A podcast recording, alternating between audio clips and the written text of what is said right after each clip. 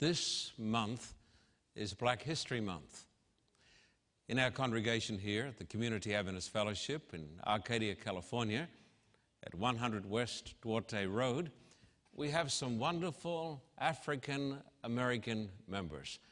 And today we're going to dedicate this portion of our program to these wonderful people who are in our midst. And Beverly has something special to say today, and I want you to welcome her as she comes and talks to us. Welcome to church to you.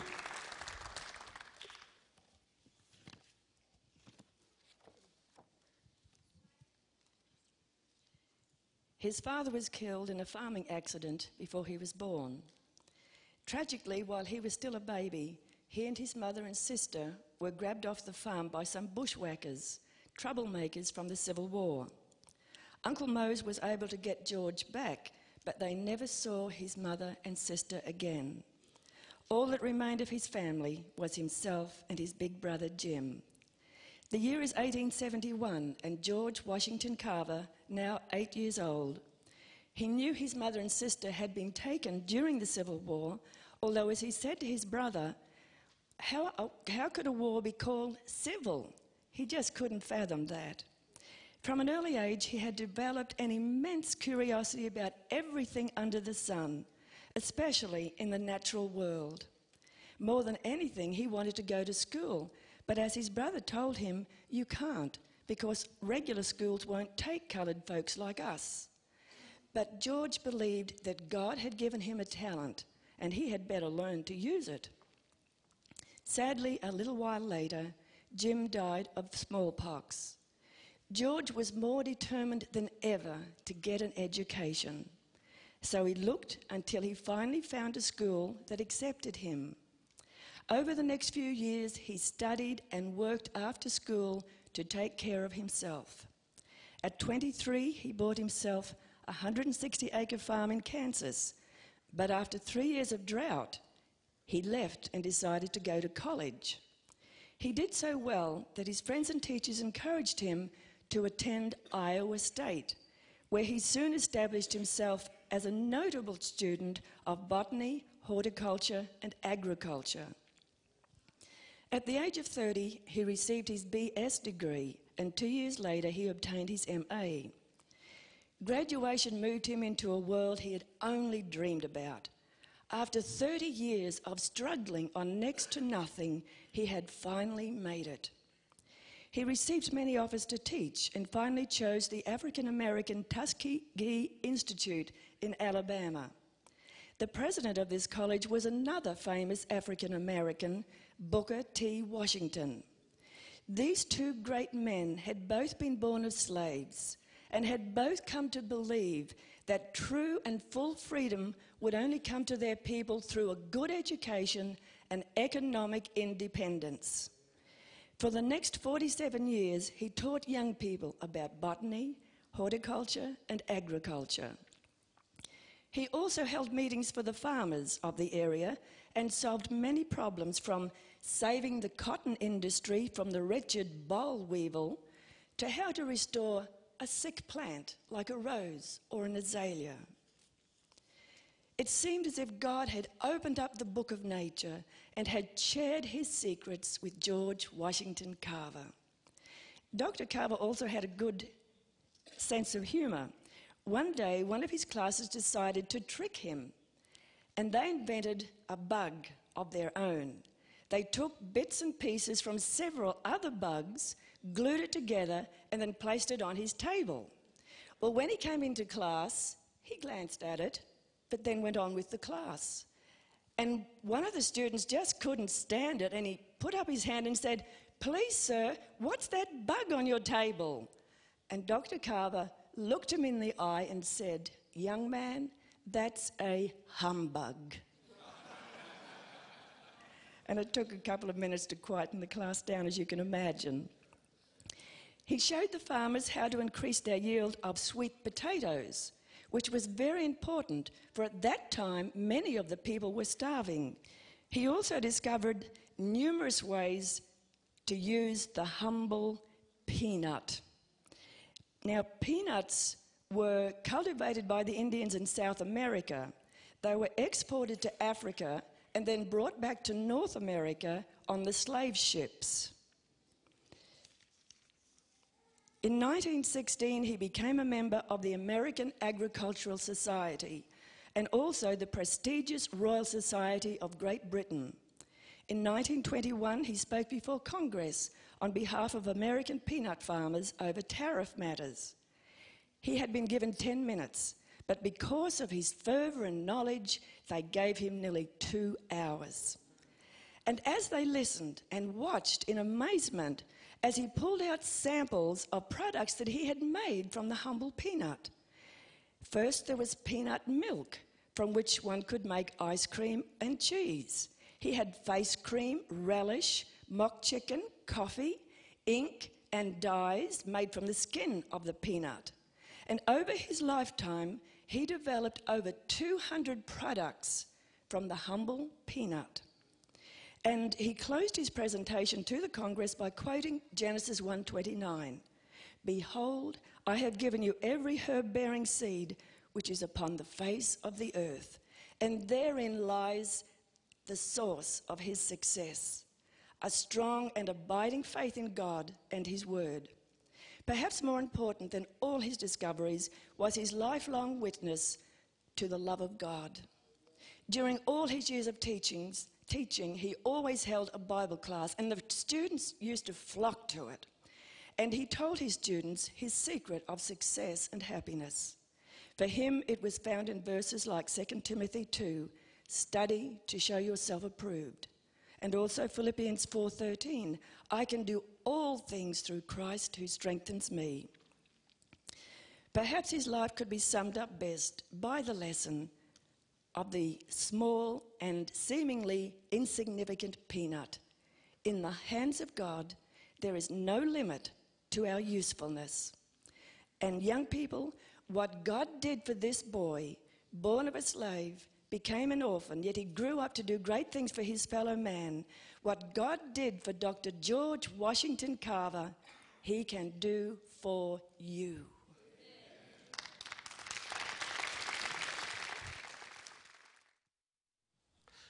Topic today is Are you bad enough to be saved and go to heaven? Some would think the question is wrong. Should be Are you good enough to be saved?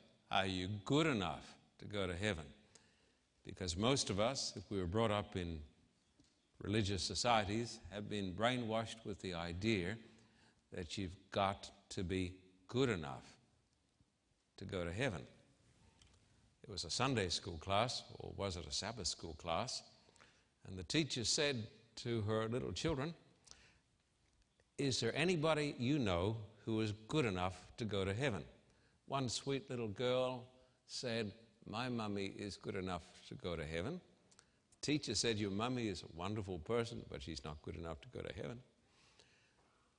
Is there anybody else you think is good enough to go to heaven? One little boy, who was obviously deluded, said, My pastor is good enough to go to heaven. the teacher said to the children, who were all little legalists, she said to the children, We don't go to heaven because we're good enough. We go to heaven because Jesus is good enough and He died for us and He's our Savior. The greatest text in the Bible, you know off by heart. We all know it. Just about everybody knows it. It's John 3:16. The problem is most of us don't believe it. The text says, "For God so loved the world that he gave his only son, so that whoever believes in him shall not perish, but have everlasting life." You don't read in that text about being good enough to go to heaven. You read about Jesus who died for our sins. A precious family in our church is the Kourakis family, and a special member of the Kourakis family is Lindsay. And she's going to come now. Would you like to come, sweetie pie? She's all primed up. and ready to go. How are you, Lindsay? Good. Are you good? Have you a passage to read today? Let's tell the people to turn to the text Luke 18, verses 9 to 14. Luke chapter 18 and verses 9 to 14. And Lindsay is going to read this text for us and with us. Luke 18, 9 to 14. Thank you, Lindsay. To some who were confident of their own righteousness and looked down to everybody else, Jesus told this parable. Two men went up to the temple to pray, one a Pharisee and the other a tax collector. The Pharisee stood up and prayed about himself God, I thank you that I am not like the other men robbers, evildoers, adulterers, or even this tax collector. I fast twice a week and give tenth of all I get. But the tax collector stood at a distance. He would not even look up to heaven, but beat his breast and said, God have mercy on me, a sinner. I tell you that this man, rather than the other, went home justified before God. For, for everyone who exalts himself will be humbled, and he who humbles himself will be exalted. Good. And have you a question for me? Pastor Carter, who are the Pharisees? That's a good question. Thank you, sweetie. Thank you. Who were the Pharisees? Because the star of that parable is the Pharisee. The Pharisees arose in the second century BC as a rea- reaction against worldliness in the church. The word Pharisee means the separate one, because he was separate, he thought from sin, and separate from the world. The Pharisees were not just ordinary people, they were good people, the best of the best. And they sought to hasten the coming of the Messiah through godly living. This is important. The Pharisees taught that if all Israel would keep the law of God just for a day, the kingdom of God would come. So they believed that the coming of the Messiah was dependent upon their godliness. They were lovers of the Bible. They loved to sit around and discuss and discuss and discuss and talk about the Bible. So they loved the Bible. They loved the law of God. In fact, to help people to keep the Sabbath, they invented 1,521 special rules to help people to keep the Sabbath. They had a tremendous missionary zeal. Jesus said they would compass sea and land to make one proselyte. So they were filled with a missionary zeal, and they were, in a sense, Adventists because the word Adventist means a person who believes in the coming of the Lord. And so anybody who believes in the coming of the Lord is an Adventist. And they were Adventists who also kept the Sabbath. The core of their theology was found in their attitude towards sin. They taught that sin was simply an action. And they taught that the fall of Adam, that is recorded in the book of Genesis, really did not change the capacity of man to serve God. And so they taught that by God's help and by their effort, a person could attain to perfect righteousness by the keeping of the law of God. They had many, many rules. And everything really was based not so much on what was happening inside, but upon the outward action of the mind. So it was all basically outward. Somebody has said, there's only one thing more important than being humble, and that is to look humble. And so they believed in looking humble. They hated Jesus.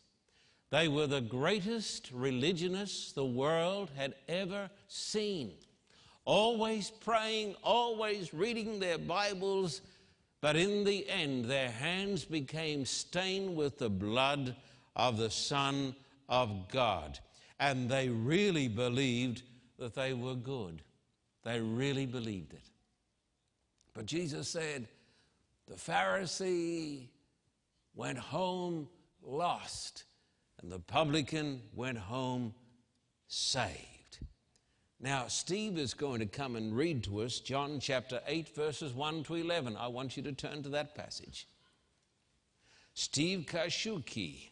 Glad to have you with us, Steve, and he's going to read. Thank you for that. Going to read John chapter 8, verses 1 to 11. Okay. But Jesus, but Jesus went to the Mount of Olives. At dawn, he appeared again in the temple courts where, he, uh, where, where all the people gathered around him, and he sat down to teach them. The teachers of the law and the Pharisees brought in a woman caught in adultery. They made her stand before the group and said to Jesus, Teacher, this woman was caught in the act of adultery. The law of Moses commands us to stone such women. Now, what do you say? Then, I mean, they were using this question to trap him in order to have a basis for accusing him. But Jesus bent down and started, started writing on the ground with his finger. When they kept on questioning him, he straightened up and said to them, If any one of you is without sin, let him first throw the stone at her. Again, he stooped down and wrote on the ground. At this, those who heard began to go away one at a time. The older ones first until Jesus was left with the woman still standing there. Jesus straightened up and asked her, Woman, where are they? Has no one condemned you? No one, sir, she said. Then neither do I condemn you. Jesus declared, Now go home and leave your life of sin. Now, Pastor Carter, I got a question for you. What was Jesus writing in the dust on the ground? Thank you. Thank you. What was Jesus? What was he writing in the dust, in the ground? The new Revised Standard Version that I've started to read through has an interesting note. It says a number of ancient manuscripts say he wrote in the dust the sins of those men. So they had caught this woman, the Pharisees had caught her, the upholders of the law, and Jesus sat down, and as they gazed over his shoulder, he was writing down the times and the dates and the names. You see, Pharisaism is no safeguard against lust and adultery. A person who does not understand the gospel cannot stand before and against sin. And the problem with the Pharisees is that they had no sense of the righteousness of God.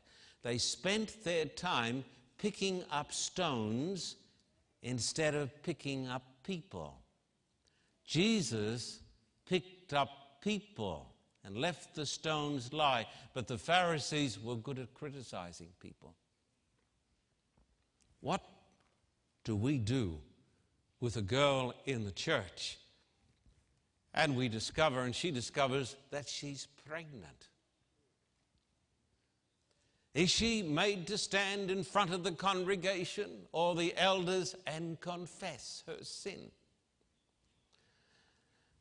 The Pharisees were good at picking up stones. Jesus was good at picking up people. George Martinet is going to come and read to us from Luke chapter 15. When you get here, George, you can tell us the passage you're going to read. Luke chapter 15, and what verse is it, George? I'm going to read Luke chapter 15, verse 25 through 32. Thank you, George. Meanwhile, the older son was in the field. When he came near the house, he heard music and dancing. So he called one of the servants and asked him what was going on. Your brother has come, he replied, and your father has killed the fattened calf because he has him back safe and sound. The older brother became angry and refused to go in. So his father went out and pleaded with him.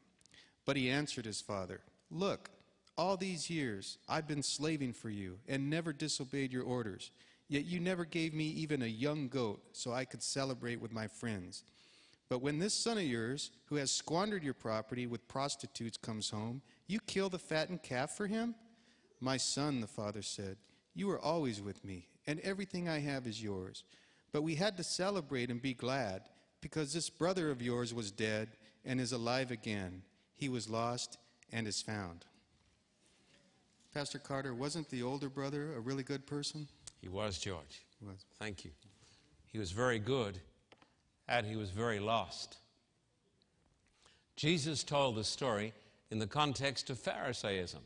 Because if you read the start of the story of the prodigal son, you find the Pharisee said, This man eats with sinners. So they got mad with Jesus because he met with sinners. So Jesus told this story. And the older brother in the story is the Pharisee. And the interesting thing is, the Pharisee says, I never did the things that this younger boy did. I've been home slaving. I've been working out in the fields. He wasn't at home with his feet up sucking Coca Cola. He wasn't a slacker, he was a worker. And he was a Pharisee. But there was one problem with this older brother he had nothing of the love of God in his heart. He was a legalist. I've been home all this time and I've been working for you, but when this other son of yours comes, you kill the fattened calf. That was the problem with the heart of the Pharisee. The Pharisee had no sense of sin. And because he had no sense of sin, he had no need for mercy or forgiveness. And because he had no need for mercy or forgiveness, he could not show mercy or forgiveness towards other people. The next passage is going to be read to us by Susie Kourakis. And she's going to come and read Luke chapter 7 and verse 36 to 50. Luke chapter 7. I want you to turn to the passage, Luke 7 and verse 36 to 50, which is an amazing and wonderful story. Luke 7, verse 36 and onwards. Thank you, Susie. Now, one of the Pharisees invited Jesus to have dinner with him. So he went to the Pharisee's house and reclined at the table. When a woman who had lived a sinful life in that town learned that Jesus was eating at the Pharisee's house, she brought an alabaster jar of perfume. And as she stood behind him at his feet, weeping, she began to wet his feet with her tears. Then she wiped them with her hair, kissed them, and poured perfume on them. When the Pharisee who had invited him saw this, he said to himself, If this man were a prophet, he would know who is touching him and what kind of woman she is, that she is a sinner. Jesus answered him, Simon, I have something to tell you. Tell me, teacher, he said. Two men owed money to a certain moneylender. One owed him 500 denarii and the other 50. Neither of them had the money to pay him back, so he canceled the debts of both. Now, which of them will love him more? Simon replied, I suppose the one who had the bigger debt canceled. You have judged correctly, Jesus said. Then he turned toward the woman and said to Simon, Do you see this woman? I came into your house. You did not give me any water for my feet, but she wet my feet with her tears and wiped them with her hair. You did not give me a kiss, but this woman, from the time I entered, has not stopped kissing my feet. You did not put oil on my head, but she poured perfume on my feet. Therefore I tell you, her many sins have been forgiven, for she loved much. But he who has been forgiven loves little. Who has been forgiven little loves little. Then Jesus said to her, Your sins are forgiven. The other guests began to say among themselves, Who is this who even forgives sins? Jesus said to the woman, Your faith has saved you. Go in peace. Thank you. My question for you is Who was the biggest sinner, the prostitute or the Pharisee? Thank you. Thank you. Thank you, Susie. What a story this is. Can you catch the drama of this. Here is the Lord, the Lord of glory. He's at the home of Simon, the Pharisee. You cannot understand the plan of redemption or the New Testament unless you understand the truth about the Pharisees. There were 6,000 Pharisees. That's not many. But they had an enormous influence. These were not ordinary people. They were so devout for God. They were first at church, they were the teachers, and they were the preachers. Now, Simon had a problem because Simon had leprosy, a Pharisee with leprosy. And Jesus healed him of leprosy. And some think that in an attempt to show the Lord gratitude, Simon said, Come to my house, and I will give you a magnificent banquet. And while Jesus is in the house, a woman comes in.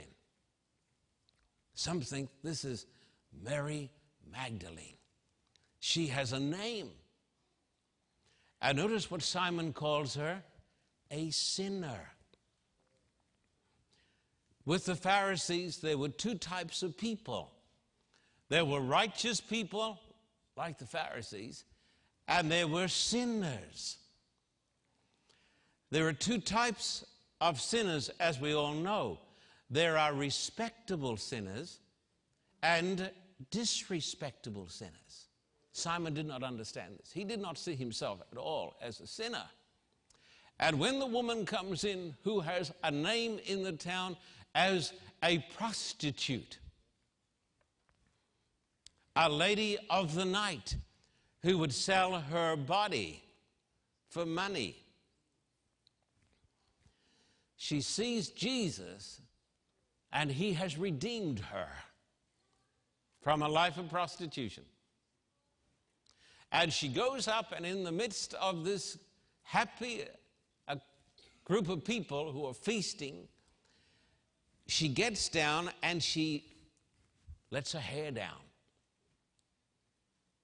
She's a beautiful woman. She lets her hair down and she kisses his feet. She pours perfume. Dreadfully expensive. It appears that the perfume that she had bought was the equivalent of a year's wages. And so, if in America the average person earns 40, 50, 60 thousand dollars a year, she comes in and she has an extravagant, extravagant gift that has cost her 40 or 50 or 60 thousand dollars. So she pours this perfume on him. And then she starts to cry. She takes hold of his feet. And she takes hold of his feet and she's kissing his feet. And then she's crying profusely, and the tears are staining his feet. They're dusty. And she takes her hair and she wipes his feet with her hair. The Pharisee arches his back. If he were the Messiah, he would know what sort of woman is touching her. He should have known because he knew her touch. That's the dreadful thing about Pharisaism. It looks good on the outside, but inside it stinks, Jesus said. Like tombs. Jesus said, You walk over the ground, you don't realize you're walking over rotting corpses. Jesus said, That's like the Pharisee.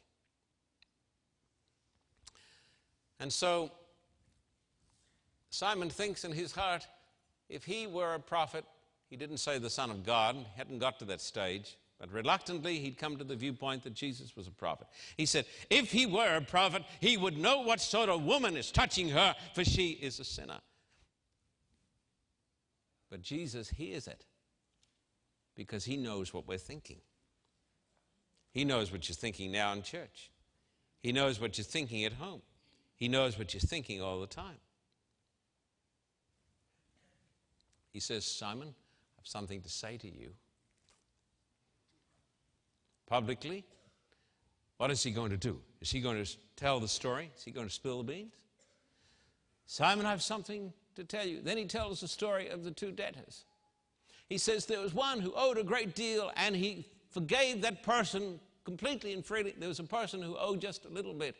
Now, what did Simon think when he heard this? For Simon, perception was reality. Simon thought that the woman owed the great debt.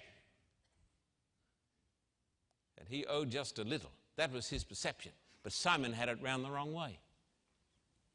Jesus told the story because he was telling the story according to Simon's perception, not according to absolute reality.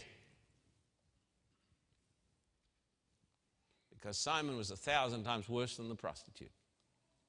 Simon didn't realize this, so he, Simon falls for the trap that the Lord has set, and he says, I suppose the one he forgave the most and Jesus said, Yes, that is true, because the person who is forgiven the most, not the person who has sinned the most, but the person who's forgiven the most loves the most. But he who is forgiven little loves little. And Simon, you love little, and it shows that you have been forgiven little. The Pharisee had no idea of the depravity of the human heart. The Pharisee was a person who would never say to his wife, I'm sorry. The Pharisee says, I will never say to anybody, I apologize. I never apologize. Because the Pharisee is lost. The elder brother is lost.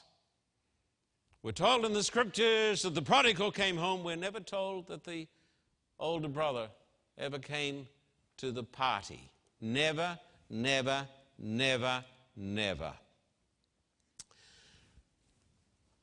You can tell if you're a Pharisee or not by your attitude towards people who sin. One of the reasons that so called religious Christian homes produce so many rebellious young people Not always, but often the reason that we produce so many rebellious young people who can hardly wait until they get of age is because they have never seen or experienced the love of God. The Pharisee is great on rules, great on regulations, great on disciplining people, great on telling you what to do. but doesn't understand that he is the greatest sinner of them all. For the Pharisee, perception is everything, but God knows the heart. And from that meeting, this woman, who was the town prostitute, went out with a song in her heart, with great love to the Lord, because he had redeemed her. Little wonder that Jesus had an adjective for the Pharisee blind Pharisee. Blind Pharisee. Rabbi Simeon ben Yochai, who lived some years back, I think maybe some hundreds of years back, he said, If there are only two righteous men in the world, I and my son are these two. If there is only one, I am he. Blind Pharisee. Most of us are very good at finding fault with other people. We can straighten out everybody else as kids. We're never called to find fault with others. We're called to consider our own souls. Now, our dear sweet Marcella is going to come and read a text. All these people are sweet, of course. But I always say Marcella is sweet because she worked for me. She had to be sweet to work for me. Marcella is going to read. She had to be sweet to stay sweet. She's going to read Luke chapter 7, 28 to 30. Luke chapter 7 and verse 28 to 30. Thank you, Marcella. I tell you, among those born of women, there is no greater than John.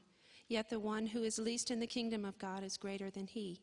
All the people, even the tax collectors, when they heard Jesus' words, acknowledged that God's way was right, because they had been baptized by John. But the Pharisees and experts in the law rejected God's purpose for themselves because they had not been baptized by John.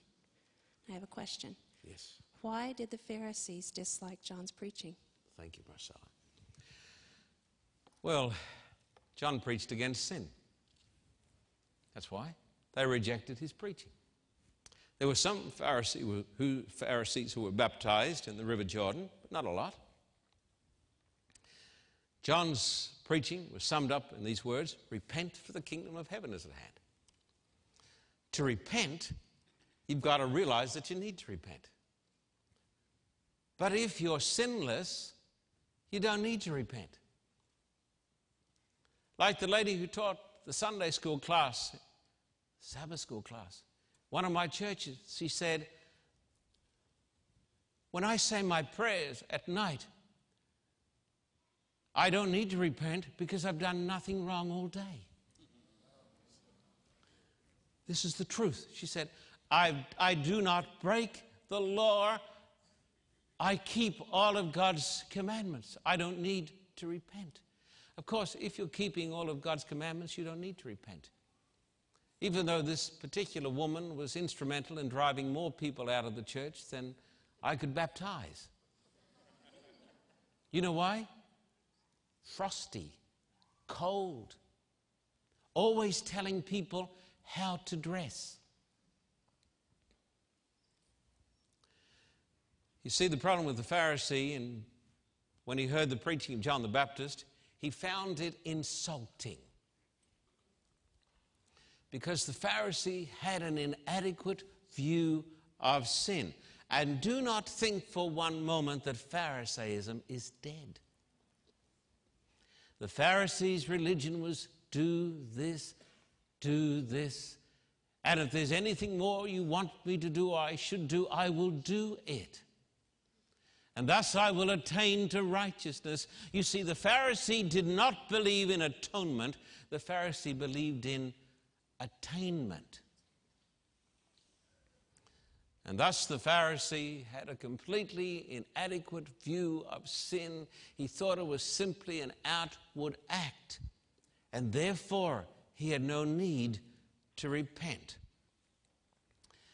Eric is going to come and he's going to read to us from Romans 7, verse 8 to 17. I'm very proud of my church members. We have a, a wonderful group of people in our church. Romans 7, verse 8 to 17. Eric, we welcome you to church. Romans 7, 8 to 17. What shall we say then? Is the law sin? Certainly not. Indeed, I would not have known what sin was except through the law, for I would have not known what coveting really was if the law had not said, Do not covet. But sin, seizing the opportunity afforded by the commandment, produced in me every kind of covetous desire. For apart from the law, sin is dead. Once I was alive apart from the law, but when the commandment came, sin sprang to life, and I died. I found that every commandment that was intended to bring life actually brought death. For sin, seizing the opportunity afforded by the commandment, deceived me and through the commandment put me to death. So then the law is holy, and the commandment is holy, righteous, and good. Did that which is good then become death to me? By no means. But in order that sin might be recognized as sin, it produced death in me through what was good, so that through the commandment sin might become utterly sinful. We know that the law is spiritual, but I am unspiritual, sold as a slave to sin. I do not understand what I do, for what I do, what I want to do, I do not do, but what I hate, I do. And if I do what I do not want to do, I agree that the law is good. As if it is, it is no longer I myself who do it, but it is sin living in me. Now, Pastor Carter, I have another question for you. Is this a born again Christian speaking, or someone who is not born again and an unregenerate sinner? Thanks, Eric. Mm-hmm. Thank you. Let me give you a little history in the book of Romans and its interpretation.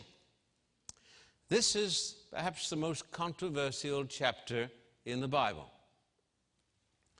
This chapter is written by an ex Pharisee. That's important for you to know. Written by Paul. When scholars discuss the book of Romans, chapter 7, they found in Romans 7 there is a conflict. And a man cries out and he says, I am carnal. I'm a sinner. The things I want to do, I don't do. Things I don't want to do, they're the things I do. And then he cries out and he says, Oh, wretched man that I am. He calls himself a wretched man. In the days of the Protestant reformers, the Jesuits, who believe in sinless perfectionism, because that's the basis of Catholicism, said, This cannot be Paul, the converted man. This is Paul, the lost sinner. But the Protestant reformers, Martin Luther and the rest, said, No, this is talking about Paul, the converted man. The Bible teaches the latter. Number one, Romans 7 is in the context of sanctification. It's talking about sanctification. Number two, it is written not in the past tense, but in the present tense. And also, it contains observations that only a born again man can appreciate and say. He says, We know that the law is spiritual. A carnal man does not understand the holiness of the law. But this is a man who understands the holiness of the law of God and his own sinfulness. The mark of a Christian, listen carefully to this. The mark of a Christian as he goes along is not that he thinks he's getting holier and holier and more righteous and better, but the mark of a Christian is the closer he comes to God, the more he sees himself as a sinner. And that is why the mark of a true Christian is to be a continual penitent and to cry out for the mercy of God. If you're not crying out for the mercy of God, it's because you don't need it. And if you don't need it, there is no need of atonement. Is this a man, Romans 7, who's a blasphemer, a Sabbath breaker who goes and works on the Sabbath? saying, The things I don't want to do, I, I do. I don't want to break the Sabbath, but I go ahead and do it. No, it's not talking about this at all. What's it talking about? It's talking about a man who is living so close to God that every defect in his character is glaringly plain. He says, Here is Barnabas, and here is Luke. I wasn't as patient with Luke as I should have been. We stand back and we look at Paul and we say, What a great man, what a righteous man, what a, a law keeper, and rightly so. But if you ask Paul, because he's living close to God, he says, I am the chief of sinners. The chief of sinners. You see, there's mercy for the chief of sinners. But there's no salvation at all for the Pharisee while he stays in that condition because the Pharisee never repents of his sin. He never is contrite. He's never torn up. Why should he be? He's good. He's good. He's good in the very worst sense of the term. Revelation chapter 3 14 to 17. It's a great passage. Would you please come? Who's reading this one? Yes, Carla. My dear Krista. My dear Krista. Thinking of Carla because that's George's wife. But this is Krista Matheson, and she comes from a wonderful family in our church, and she's one of our beautiful young people, and we're glad that you're here today, Krista. To the angel of the church in Laodicea write, These are the words of the Amen, the faithful and true witness, the ruler of God's creation. I know your deeds, that you are neither cold nor hot. I wish you were either one or the other. So because you are lukewarm, neither hot nor cold, I am about to spit you out of my mouth. Because you say I am rich, I have acquired health and do not need a thing. But you do not realize that you are wretched, pitiful, poor, blind, and naked. I counsel you to buy from me gold refined in the fire, so you can become rich, and white clothes to wear, so you can cover your shameful nakedness, and salve to put on your eyes, so you can see. Those whom I love, I rebuke and discipline, so be earnest and repent. Pastor Carter, who is the church of Laodicea? Thank you. Let me tell you, thank you. The church of Laodicea is the last church. It's number seven Ephesus, Smyrna, Pergamos, all those churches. It's the last of the seven. It is a church that suffers from the sin of self deception. It is a church that is heavy on works. Like the Pharisee, I know your works. The last church is the church of the older brother. It is a church that is smug and satisfied. It is too good to repent. As Dr. Forsyth said, there is no sin more subtle than the sin of goodness. The sin of the good people who do not know that they are not good. In 1888, Ellen White referred to moral, moral icebergs, cold, sunless, dark, and forbidding. This church dimly comprehends the gospel. It talks about the gospel and it talks about preaching the gospel, but this church dimly understands the gospel of Jesus. I know your works, great on works. But Jesus says you need eye. The Pharisee needed eye because the Pharisee was blind. This is a church whose membership largely is blind. Jesus says, Buy me white clothing so you're not going to be naked. It is a naked church. It needs the righteousness of Christ that is given as a free gift because of Jesus. And Jesus says you need to have gold, and the gold is the same as the hidden riches, it is the gospel. It's an interesting passage, is Revelation 3 compared with Romans 7. In Romans 7, the Apostle Paul says, Oh, wretched man that I am. This word wretched is used only twice in the New Testament. It's used there, Oh, wretched man that I am, in Romans chapter 7. It is used for the second time in Revelation 3, where it refers to the last church that does not know that it's wretched. Paul knows he's wretched. Laodicea, Pharisaism, does not recognize the wretchedness of the soul, that we are all sinners. Can this church be saved? This church cannot be saved corporately. None of us are saved by belonging to a church.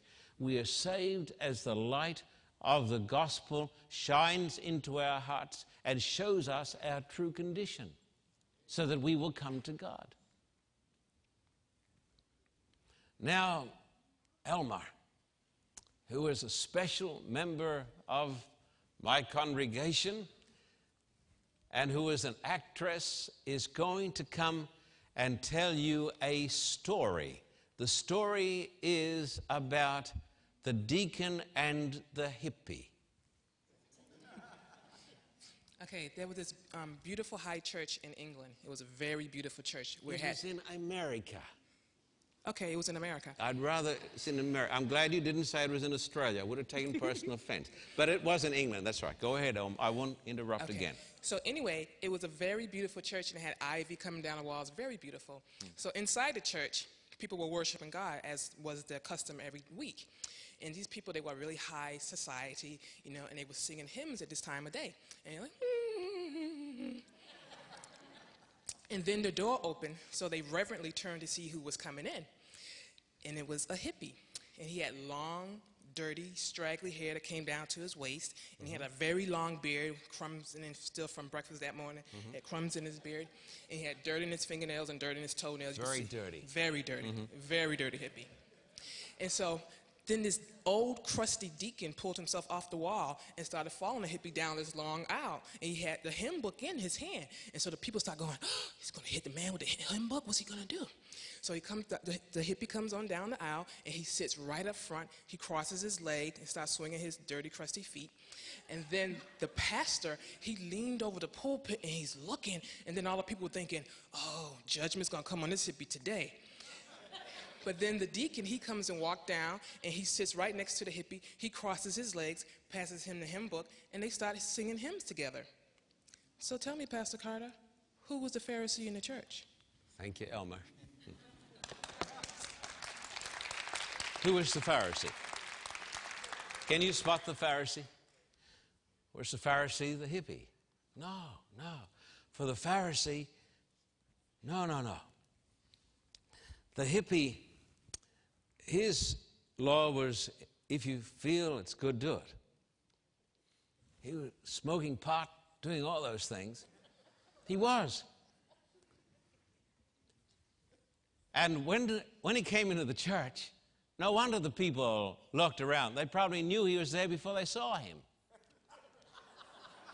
So he was a lawbreaker. He was a, what's the word? Sinner. S I N N E R. I, a what? A sinner.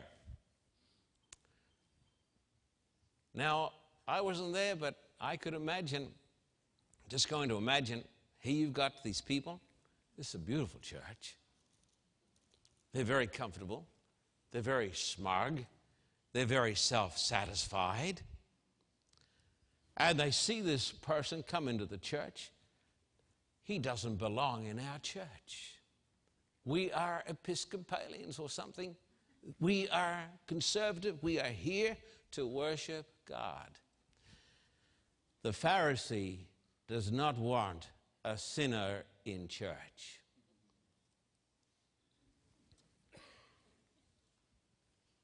Though they were the worst of sinners. But their problem was the problem of goodness. Was the deacon a Pharisee? This crusty old deacon who followed him down the aisle holding the hymn book. The hippie comes and sits down in front of the pulpit, crosses his dirty legs, and the pastor gives him the look. and the old deacon comes, sits down beside him, and says, Would you like to sing with me? The old deacon was a true representative of the Lord who said, This man receives sinners and goes to eat with them.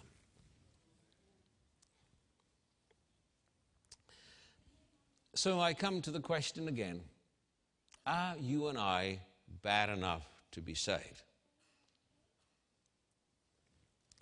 Heaven is only for those who realize their sinfulness and who come in penitence to the Lord Jesus Christ. We only come in penitence when we realize our sinfulness. We never come to the place where we stop coming if we're going to be saved. If you've come to the place in your life where you say, I've been baptized or saved. I came into the church. I'm a member of the church and I'm on the conference committee and blah, blah, blah, blah. And if you're trusting in a church or trusting in anything but trusting in Christ, then there is no salvation. We come because of our need. We come because we are sinners. We come to Christ begging for mercy and for forgiveness and the very act in coming to Christ in mercy and forgiveness and accepting mercy and forgiveness, build deal. It is that coming in faith, in penitence, that changes the heart. That's what makes people different people. Isn't it true, Bill? That's what makes people different people. That's what made Mary a beautiful, clean lady because she came. So, my question today is not, are you good enough to be saved? My question is, are you bad enough?